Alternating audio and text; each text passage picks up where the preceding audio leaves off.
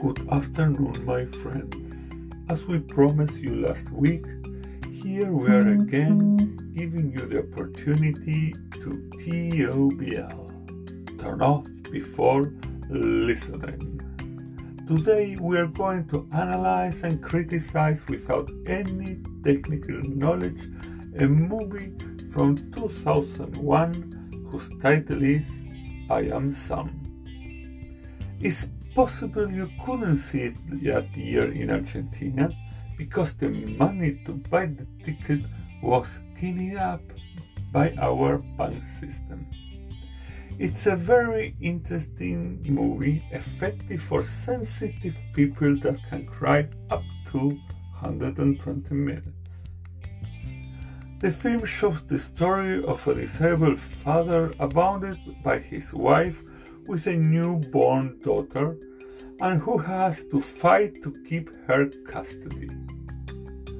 The film raises different issues discrimination, labor, integration of people with disabilities, friendship, different types of disability, prejudgment, paternity. We select the scene where Sam answers to the trial prosecutor question What make you think you can raise a child?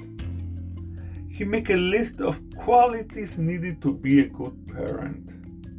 Constancy, patience, listening, pretending to listening even when you can't listen anymore, and love.